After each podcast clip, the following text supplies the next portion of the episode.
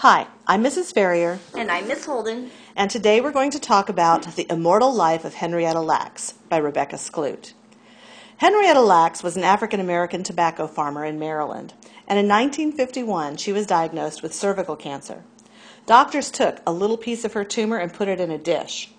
Henrietta Lacks, a mother of five young children, died soon after this, but her cells lived on. They kept growing and reproducing. This was a huge medical breakthrough, and there have been many benefits arising from these cells, which are named HeLa cells. So, how exactly have we benefited from HeLa cells, Mrs. Ferrier?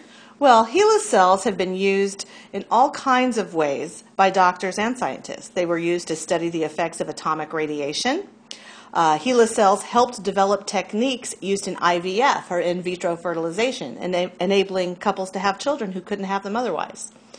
HeLa cells have also been used to test and develop drugs for the treatment of all sorts of illnesses, ranging from the flu all the way to cancer and Parkinson's disease.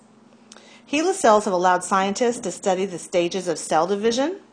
Uh, they have also helped scientists to figure out the exact number of chromosomes in human DNA and launched the complete field of genetics.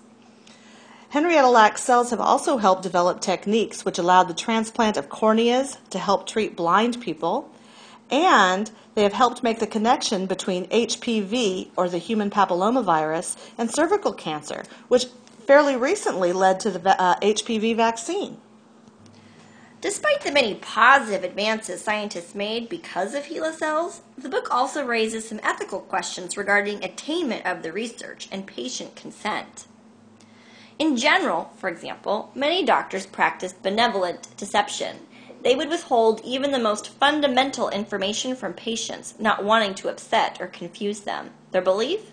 That doctors knew best, and most patients, especially black patients, wouldn't question because they felt they were lucky to get care at all.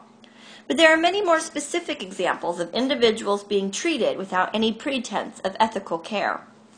Of course, there's Henrietta Lacks, whose cells were taken without her knowledge. When the cancer cells were found to be immortal, they were initially given away to many researchers and then sold for profit. Her family never knew or signed a release form for Johns Hopkins to do that. The lack of medical ethics, especially towards the poor and non white, arose decades before.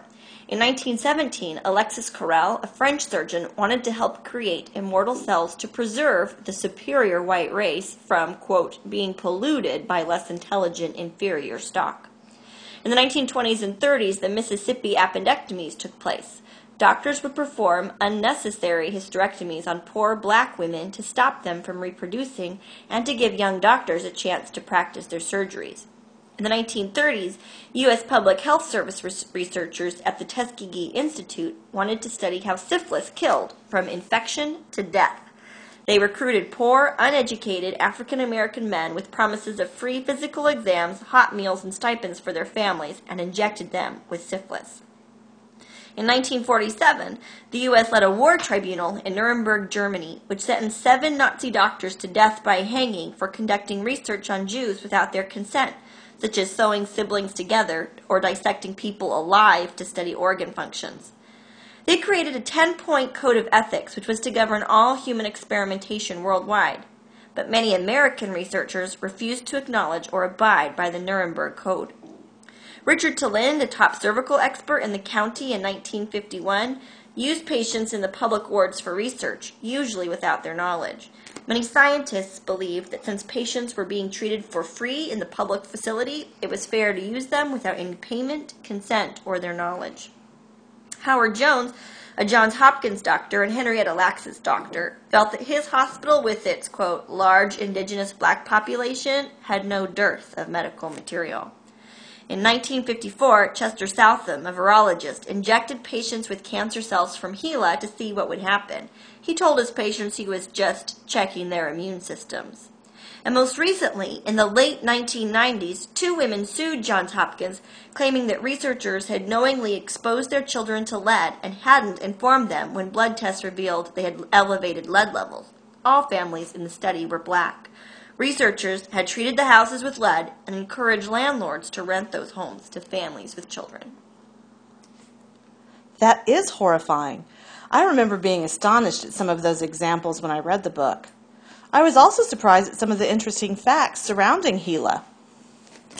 Yeah, like the first human cells to be frozen and sent through the mail were HeLa cells.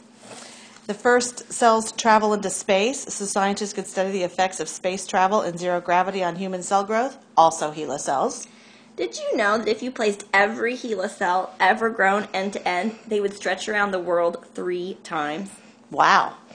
On a scale, if you were to put all of the HeLa cells, they would weigh more than 150 Empire State Buildings. That's pretty heavy.